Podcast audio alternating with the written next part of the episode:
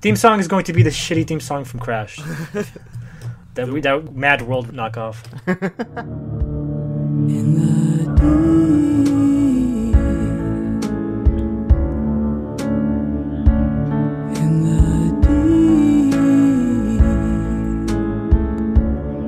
deep. Welcome to Oops, I Talk Politics, the political podcast, left-wing political podcast, where we discuss pop culture in the political context excessively, to the point that's annoying. I'm Sly. And I'm Ryan.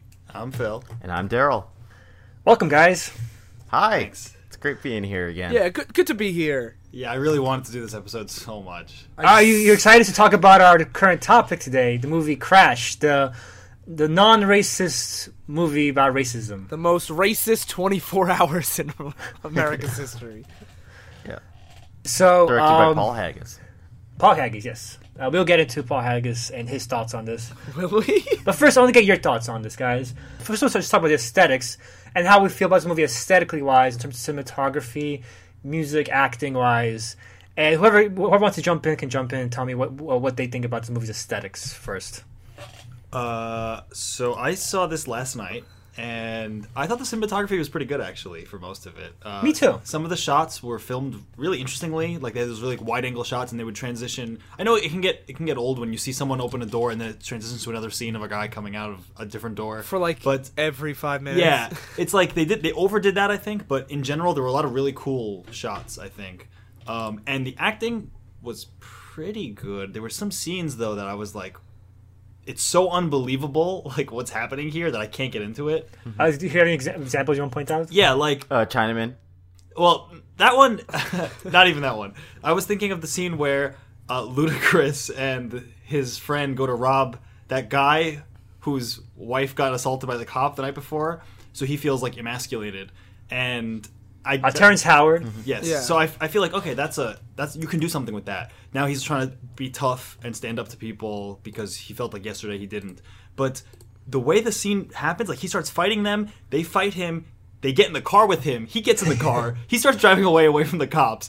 The cops all pull him over, and then he grabs the gun, puts it in his pocket, and starts cursing at the cops. And I'm like, it was just, I know they wanted to force a police confrontation with him, but it just felt like it didn't make sense, like how this turned out this way. Yeah, definitely. I was watching a commentary about this movie, positive commentary about this movie, and they talked about that scene and said, oh, the fault wasn't like the acting. Terrence Howard, he didn't give enough to the scene, but I think it was the fucking writing. Was, you may know Terrence Howard as the first War Machine. Also, yeah. The other War Machine is in this movie. Too. War Machine versus War Machine, but they don't actually meet, unfortunately. Wait, people were saying that the acting was what ruined it? This is Terrence Howard. Malcolm said Terrence Howard. Malcolm from our show, Comrade Radio. So we're talking about Malcolm and Justin from APOC Radio, who did a recent episode on this movie. And they blame Terrence Howard, saying, oh, he didn't give enough to the scene. And The circumstances that put people together in certain scenes was just unbelievable. The same way with the little girl almost got shot. It's like, as she jumps in his arms, he shoots. Immediately, instead of being shocked, people just break down crying because they want to have the girl dying being like a sad thing. But it's just so unbelievable how it all plays out. Like, so just real quick, we're not going to go through the plot of this movie, but if you haven't seen it, it's basically like a cast of maybe like a dozen characters, and weird choices too. You have Terrence Howard, Tony Danza, Keith Tony David, Danza, yeah. Don Cheadle, Ludacris. I couldn't believe Ludacris was in this movie. Brendan Fraser, Sandra Bullock. Sandra Bullock. It's the most mishmash cast I've ever seen. The guy from Ant-Man? Yeah. Michael Peña? Yeah. And basically, it's like a day in the life of all these people as they live in LA. And they're all like little vignette stories, I guess, that like kind of cross over sometimes. There's no real main plot. I want to point that out. It is supposed to be like little vignettes or like this like... this just slow walk through like different racist scenes, and the movie I guess is trying to explore. Yeah, it's like, a complicated portrait of all these people's lives and how they interact and weave with each other. Or as the movie says, they're desperate for attention, so they crash into each other. The heavy-handed way they deliver that message. Yeah, and I'm really torn on if I like the movie itself. We'll get into the politics of it later, but I'm really torn because I really like adjacent narratives that cross over, and I like that they don't all meet up at the end. Same. And they kind of just tangentially brush against each other. But like Phil was saying, so many of the circumstances are so circumstantial that it's like, oh, you're in LA, and every time a cop needs to be there, it's going to be one of two cops. Yeah. And like you're... So I guess there's only one guy that fixes locks in this whole city. Like... And that didn't bug me as much. There's one instance that where did bug me, the rapist cop meeting the girl he raped, molested the night before. That bugged me, but in general, the thing that bugged me more is it felt like it didn't build up to anything, and it didn't feel like it was creating a larger narrative. It just felt like a bunch of scenes that happened and then it ended. The thing is, when I was watching it, I found that at first I thought it was a problem with the pacing, because I was like, this is boring. When is it getting to like the important part? But then at the end, I did kind of like that there wasn't some big thing at the end that was like, see, it was all for this. I know what you mean, but the first hour, like I had the same reaction you did, where after the 50-minute mark, you're like, holy shit, I'm not even halfway through this movie and nothing has happened. Yeah. And that's the thing is why I'm like torn about it, because I appreciate what he's trying to do, that it's not like every character matters, but at the same time, it's boring to watch. I'm fine with movies like that. Like I kind of enjoy just these short... where they can go nowhere, but as long as they say meaningful things about like little bits about their lives, like I can kind of enjoy that. The problem is what they say about the little bits I didn't like. I think Simpsons is this concept better. The whole vignettes showing an episode, just a bunch of vignettes in people's lives. Even Simpsons did that better. Its concept has done better before. I guess, yeah. Simpsons did it.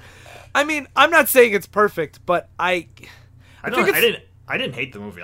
Like after it was over, I was like, I definitely wouldn't give this an Oscar, but it was... so this discussion is gonna get interesting. So getting into the politics of it, I want to ask. Just to put a cap on that, like I agree with Phil. I didn't hate it. Yeah. Speaking of racial stereotypes, I didn't hate it. I thought it could be done better, but I thought cinematography and cast wise, I thought it was actually pretty good.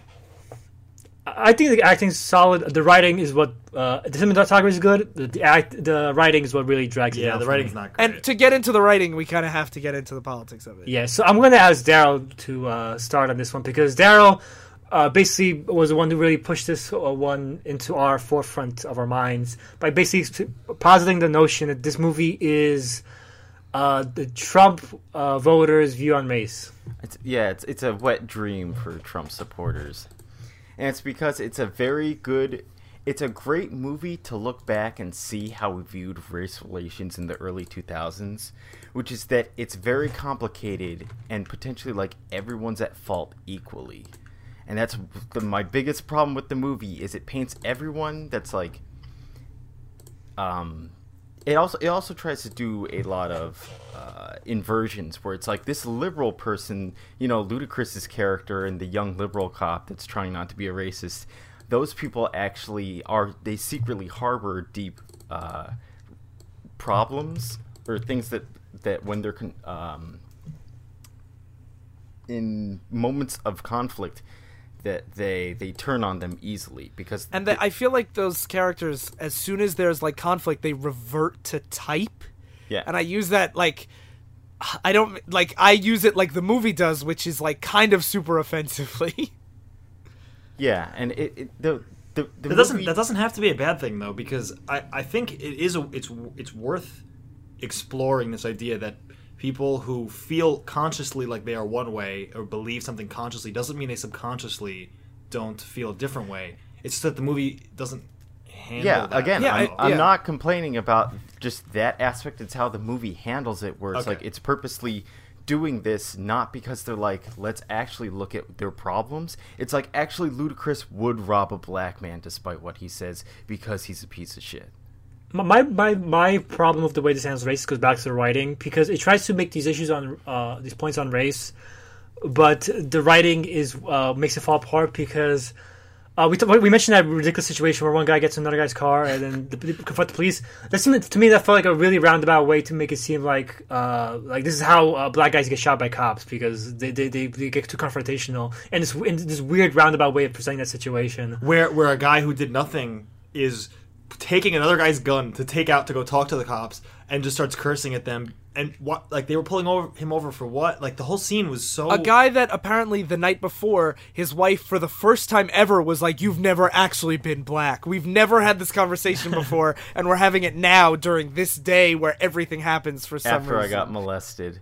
And then the next day, Tony Danza tells Terrence Howard that, hey, can you make this guy in your script more black? And my big problem with the structure of this film is I feel like it's... having me look at this world where nobody cared about race or talked about race until today.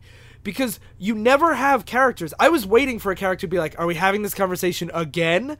They're all like, what do you mean I'm not black enough, or I'm too black? Or like Don Cheadle's character confronts another cop and it's like, what do you mean by black people? But it's established that apparently the LAPD is super, super racist, but this detective has never had to deal with it before until today.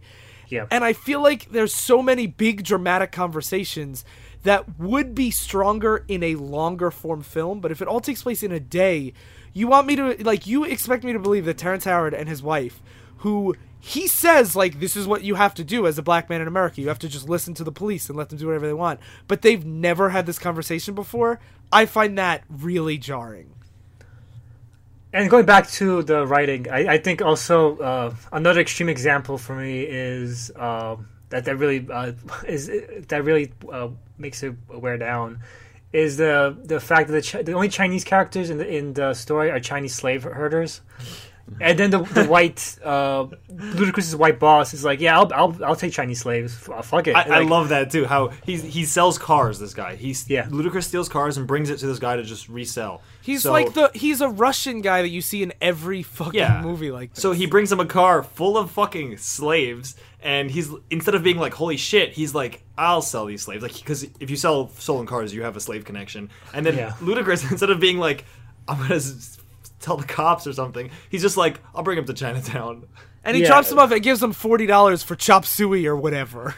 Mm-hmm. And he calls them all Chinamen. Going back to Daryl suggested this idea that this is just ascribing white racism to black people, so it's everyone's fault basically. Because even at the end of it, you have like the a black person and the Asian guy that crash into each other's cars, and then they start calling each other names. And in the beginning of the movie, it's the Hispanic lady crashing into the Chinese lady's car, and then they start calling each other names. It's like, it's crazy how quickly they start talking about. I know. Like, they get into a fender bender, and she's just like, no Asians can drive, and she's like, Mexicans can't drive either. I couldn't believe that, too, because it's like, I know they want to talk about race issues, and racism obviously exists, but the quickness to which everyone in this entire city is immediately just like, you this, you that, you, like, it's... crazy how racist everyone was. It reminds me of what something Phil's talked about in superhero comics when a cop shows up and everybody takes out 1,000 guns. Yeah. And it's like, as soon as there's a slight confrontation,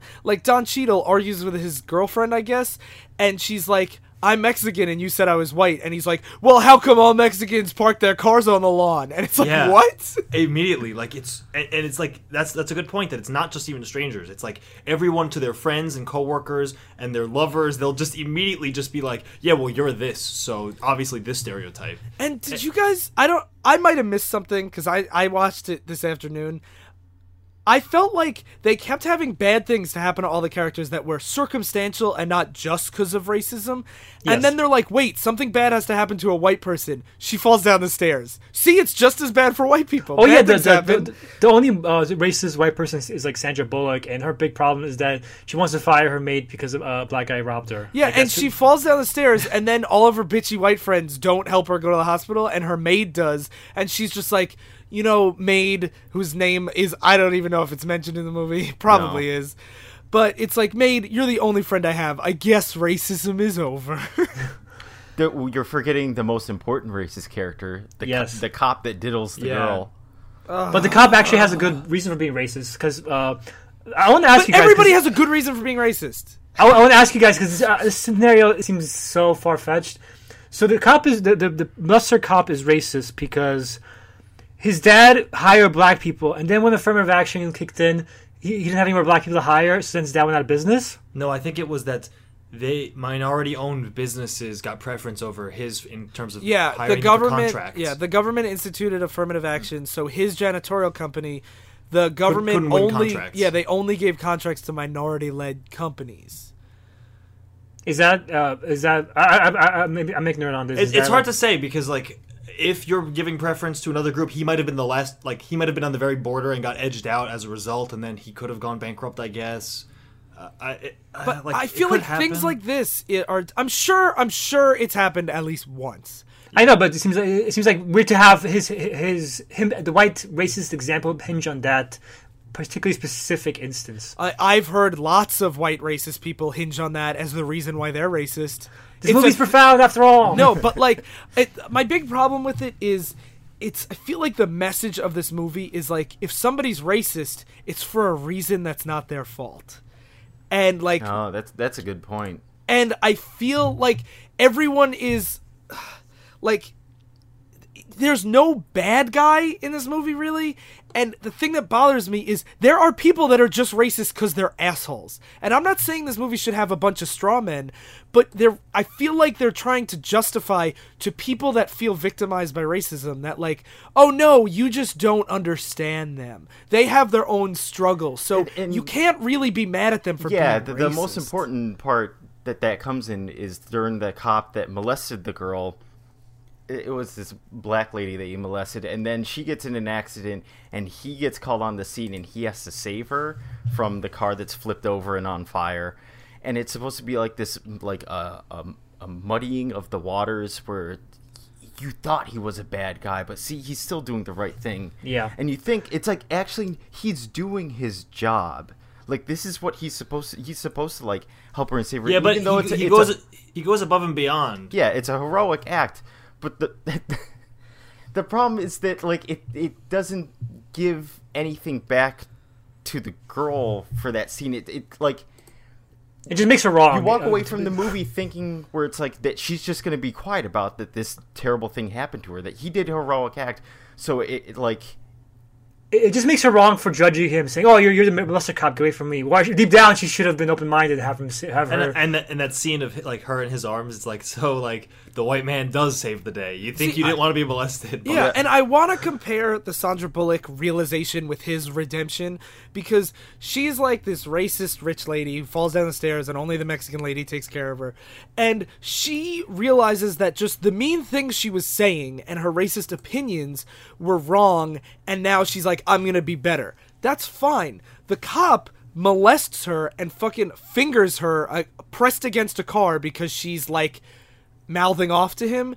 And then I actually think that the scene starts out really, really strongly where she is in a flipped up car. The car is like about to explode and she's stuck in her seatbelt and he is like trying to save her. And she's like, no, you don't get to touch me. And he's basically like, no, I'm a hero now. And he takes her away and saves her. And she gives him this look that I took as like, oh, see, he's more nuanced than that. But the difference is Sandra Bullock was like, I said mean things, I'm sorry. He still fucking molested somebody. It's not like all of a sudden that's fine. And he still has his job. Yeah, and it's one thing when you say mean things to somebody and then you're like, I'm sorry. Yeah, granted, like, that doesn't make everything okay, but you don't get to get forgiven because you're a fucking rapist. That's not the same thing. And there's also, like, the problem of that women have, like, being silent in the face of their assaulters is an actual, like, that's a real thing, and that happens more often than like probably white companies being edged out because of minority programs. Yeah, and at the same time, I find her arc, the wife, so fucking bothersome because there's the scene where she talks to her husband, Terrence Howard, and she's really upset, not because she was raped, not because she was molested, because it was a show of force, so the cops took away her husband's dignity. Yeah, I have a big fucking problem with that because basically they're saying, oh no, he respected her as a black person, so he's good now, when he still super disrespected her as a woman, as did the screenwriters, and I have a huge fucking problem with that. So speaking of the screenwriters, or screenwriter in this case, it's Paul Haggis. You might know him from he wrote Flags of Our Fathers. He wrote Casino Royale, Million Dollar Baby, And this is the first film this biggest film he directed. He's usually a good writer, but like I said, I don't find his writing on this work to be particularly good. Yeah, I agree, because I like all those other movies. I'm looking at his filmography. He's all over the place here. He did Casino Royale and Quantum of Solace, but also Terminator Salvation. That's a shame, but can't win them all. Yeah, I want to have Paul Haggis' words on this in an interview. So welcome our first guest, Paul Haggis. An interview he had 6 years ago addressing the Crash backlash. He said, this is, I'm just going to read out his quote to you. But the other thing I saw is how people have to make themselves feel smart and smarter than the filmmaker. Well, I'm not the smartest guy in the world, but I certainly know I was dealing with stereotypes. I don't know if Crash is a good movie or not because I didn't set out to make a movie. Really what I wanted to do is make more of a social experiment. I was really upset. I just thought about myself and my preconceptions about people, the way that I judge people, and I was also upset the friends I'd seen who done things that were in that film. It was really bothering me living in Los Angeles, and so I said, I wonder if I could do this. How do you guys think about that quote? The idea that it was more of a social experiment. That's what it comes off as, is that he's like, I think everyone's racist. I kind of want to just write a movie where I get to, where I can write those things out, where it's like, look how racist this person is, even though it comes off as completely unnatural. Because in one day, you're not going to live your most racist life possible. Yeah. So let me read the second quote. So I said, I wonder if I could do this. I wonder if I can do a movie which reinforces all your preconceptions. I'm going to sit you in the dark. I'm going to tell you everything you already secretly know, all those stereotypes. I'm going to reinforce them. This person does that. This person does this, all these different things. That's exactly what. Shh, it's okay. You're in the dark. No one's going to challenge you. It's fine. So I set up all these stereotypes right at the beginning, and then I say, now watch this. Watch me fuck with you. And then one at a time, maybe you question every single thing you know about this character until hopefully you're left spinning. You're left spinning. So I don't know if it was a good movie, but I know it was a good experiment because people literally walk out saying, the movie just changed my life. I started thinking differently. I just started dealing with my housekeeper differently, whatever. What do you guys think about that? That's interesting. I feel like, to go back to what Daryl and Sly and maybe Phil were saying before, is I feel like it's white, like it's a way for white people to be like, oh no, my prejudices are more okay than I thought they were. Like, I don't think a black person who's been like molested by the police is going to see this movie and like, oh no, I understand. His dad lost his job. Yeah, he's probably a good guy. Well, that's what they're going for, though. It's like the whole movie is like, people are more complicated than you think, and you don't know what's going on in everyone else's lives. Like, his dad can't get medical treatment, so he's, whatever. But at the same time, you're right that they do use that as like a way to just be like, if they do bad things, it's okay because they're having a bad day. Yeah, and that's the thing, is I feel like no one's punished for any of the bad things they do. But I do want to read the other quote, because he says, I wanted to write that movie, and this is from Huffington Post, a different interview from 2 years ago. I want to write that movie and bust liberals. It's too easy to bust folks considered to be racist. It's those people who think we have it all figured out and who think we're good people, we're good liberals. These are the people you can trust because there's a level of denial. So, like what Ryan's saying, like, these people get punished and all this stuff, but, like, he says his point wasn't to, like, we might interpret it this way, but he says the intention was not to show right-wingers that your racism is right. It's to show liberals that racism exists and you liberals think you have it figured out, but you don't. He wanted us to play the part of that liberal cop, that the end of the movie, he shoots an unarmed black man because he thought he had a gun because... That was the most stark example, where they have there's two cops in the movie basically, and they have the racist one who molests the woman but saves her, and then you have the other one who won't be that guy's partner anymore because of what he did. So it's trying to reinforce that message of like, he thinks he's holier than thou, like I'm not racist, but secretly, deep down, subconsciously, he is the one, like Sly said, who shoots the black man. I would be fine with that. Like, when push came to shove, he got scared because the black guy was pulling something out of his pocket. If it wasn't preceded by 5 minutes of the cop being like, yeah, but black people, am I right, guys? Like, because the guy that's in the car, the black guy that gets shot, is like, I really like country. Like, I was writing a country song yesterday. And the white guy's like, no, you weren't. Black people don't like country. Yeah. And then he's like, oh, I was down in the valley for ice skating. I really like hockey. And both of these things were established earlier in the movie. So, like, he's not just saying it to be, like, cute. And he's like, no, you don't. You're just being fun. Black people don't like hockey. And then he tries to abandon him on the side of the highway. He's just like, get out of my fucking car. And that's the thing is, like, I understand if, like, he's a cop. It shows, you know, like, from the cop's eyes, he sees, like, he's got something in his pocket, and he's using, like, his detective skills to know, like, this guy might have a weapon or something. His clothes are ripped from when he was running from the cops earlier. Yeah, but then have him just be having a nice conversation, and then have the scene where he's reaching for his pocket. Having him say a bunch of racist stuff beforehand, it, like, to me, totally invalidates his point. Well, again, it's trying to force a scene like they did with the other ones, where they're like, they want him to have a standoff, but he's a nice guy, but all of a sudden he just starts saying, like, you're laughing, get the fuck out of my car. And the other guy's like, hey, man, don't kick me out. And he's like, get the fuck out. And then the guy... That's what I wanted to bring up. I want to bring up this question to you, because this is the ultimate point I want to get to in this episode. Obviously, it's heavy-handed. These things are forced, right? Yeah. Yeah. But we were saying this movie could be interpreted this way, this movie could be interpreted that way. It's always not subtle enough for our liberal tastes, our educated liberal tastes. But if this movie, first of all, we have to accept the idea that masses you have to be heavy-handed and blunt as possible. That's why Trump won. That's reality we live in. If this movie, largely the reaction to it was either the right wing said this is just white people trying to make us feel white liberal guilt, and the left wing saying this open my eyes about racism, I want to be less racist from now on.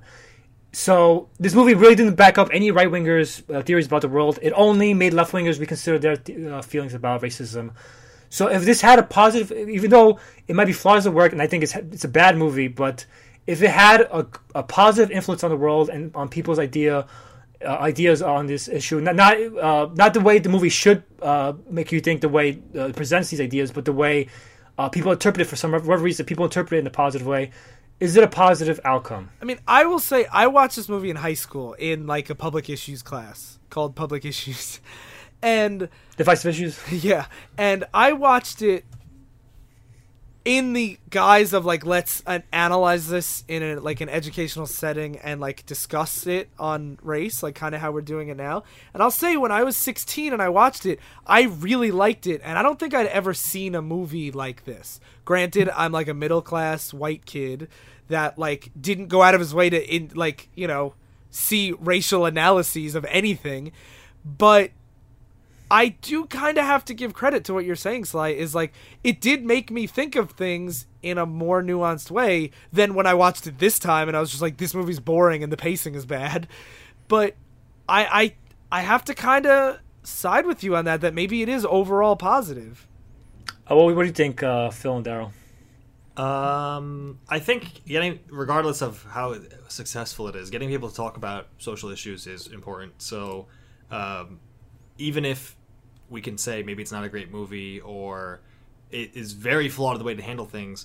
Like it's kind of like the argument you have made in the past about those comics from the 60s and 70s that tackle race issues but do it very poorly. But you're like, they're trying to talk about this for the first time, and I think there is some merit to that, regardless of how effective it is to get people talking about it and thinking about it, and more importantly, challenging their own beliefs, which is something that people don't like to do. One thing, the movie did come out 13 years ago, and we are still kind of talking about it. Yeah.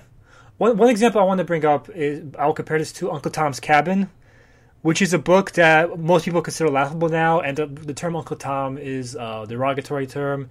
I don't think anyone considers it exemplary fiction anymore. I'm kind of really surprised that that his wife didn't call Terrence Howard an Uncle Tom.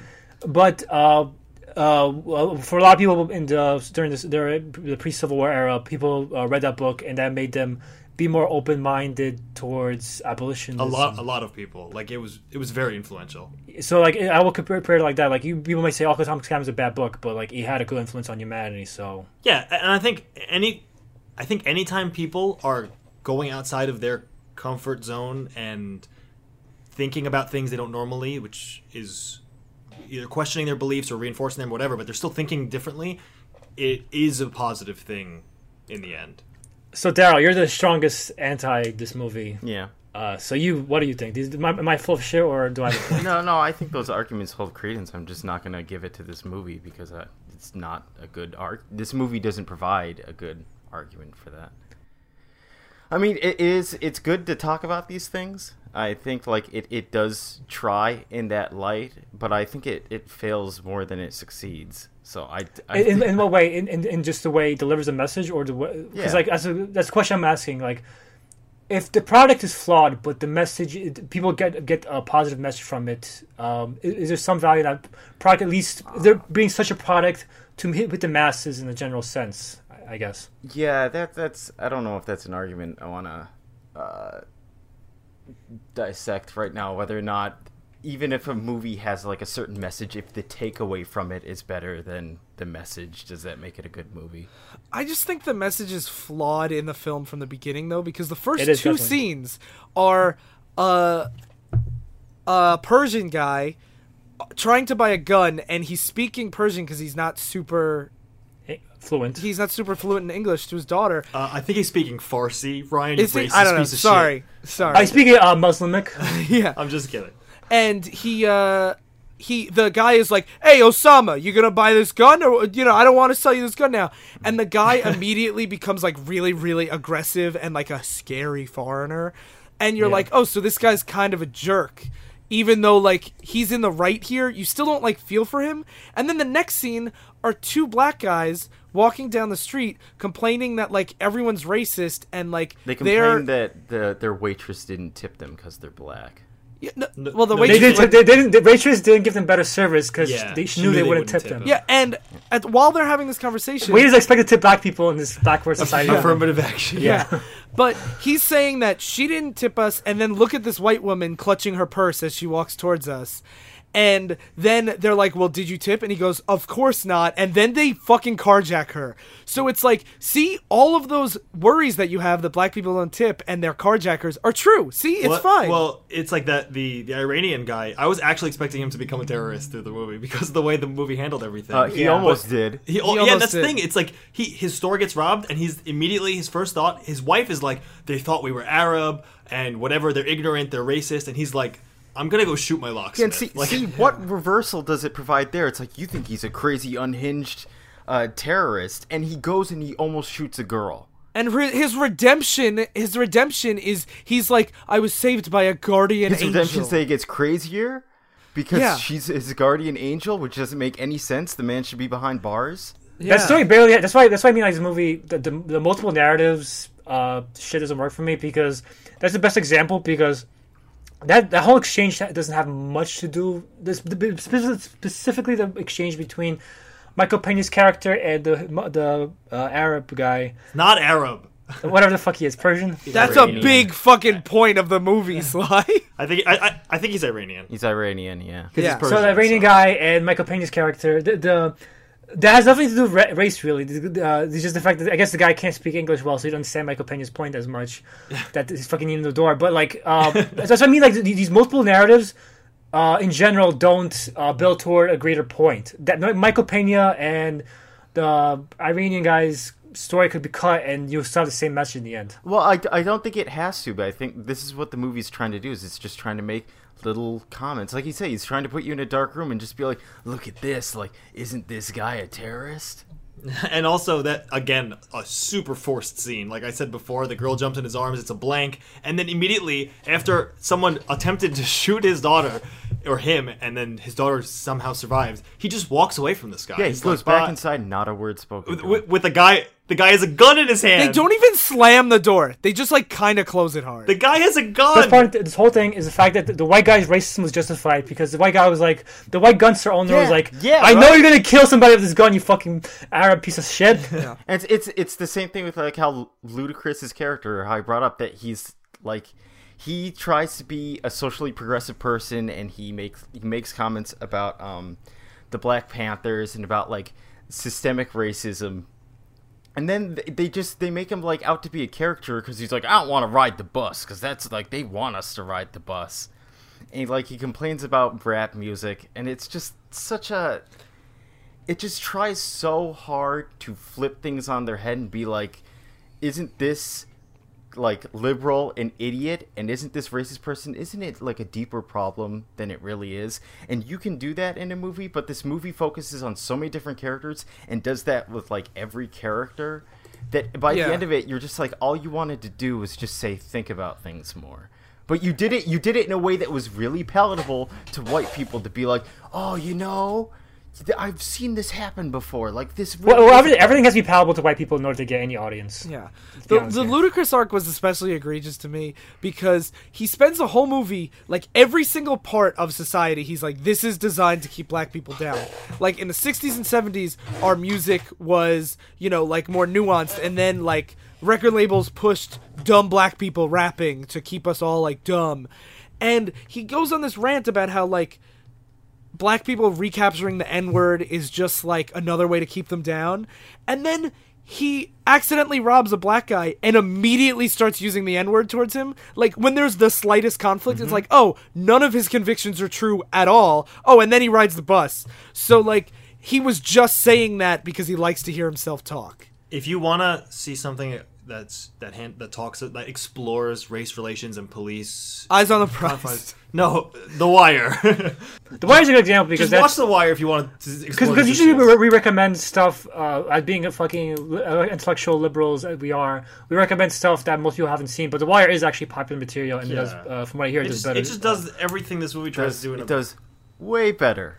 Yeah. Without even feeling like it's trying to be like left leaning or right leaning. It just tries to be like really real with its material.